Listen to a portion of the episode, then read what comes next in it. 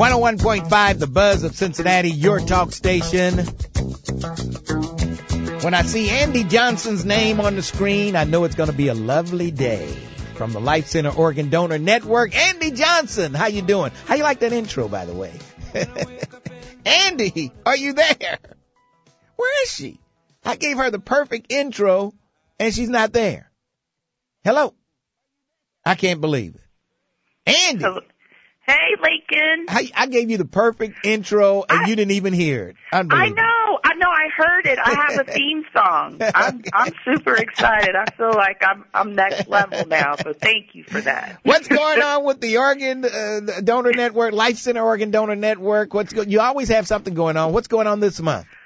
Well, so September is BMV Appreciation Month. Uh, so BMV is where we go to get our licenses and state IDs and titles and all that good stuff. And um, the other aspect of what the BMV does um, as it relates to organ donation is that they ask each customer if they want to be a donor. And so they play a really important role in the donation process because without them, you know, we would not have more people joining the registry. And so we just wanted to thank them. Um, they have a tough job. Um, they, you know, it, it's a lot of turnover. They had to struggle through COVID. Um, they've got, you know, they have all these questions they have to get through. And so we really just appreciate them taking the time to ask that very important question. Yes, yes, yes.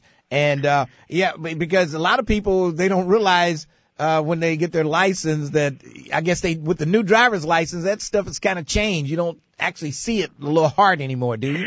Correct. You don't see the heart anymore. Um, so, and actually, if you already are a registered donor, they won't ask you again. So when you Yeah. go to renew your license, um, you are a donor, and so um, there's a lot that goes into Okay. that, and we just again appreciate them, you know, taking the time to support the mission. So they don't ask you. Now, if you already registered, they won't ask you again, but what if you're not?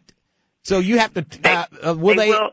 Yeah, they will ask you if you're Okay. not registered. Okay. But the, if you're already registered, that means you made your decision, and the next step is just let your family know what your your decision is. All right. And what's that website at the uh, uh Life Center Organ Donor Network? People can visit lifepassiton.org uh, to get more information, um, or if they have an event coming up and they'd like Life Center out there to talk with people about donation, answer questions, we are more than happy to do that. All right. The phone number? Five five five five eight fifty five fifty five.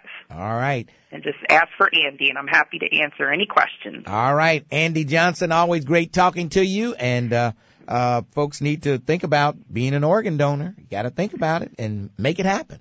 Yes, because we we are the ones who are in most need, and so we need to we need to do our part and get educated and get registered. All right. Andy, thanks for talking with us this morning. Appreciate it. All right, thank right. you. All righty. That's Andy Johnson with the Life Center Organ Donor Network.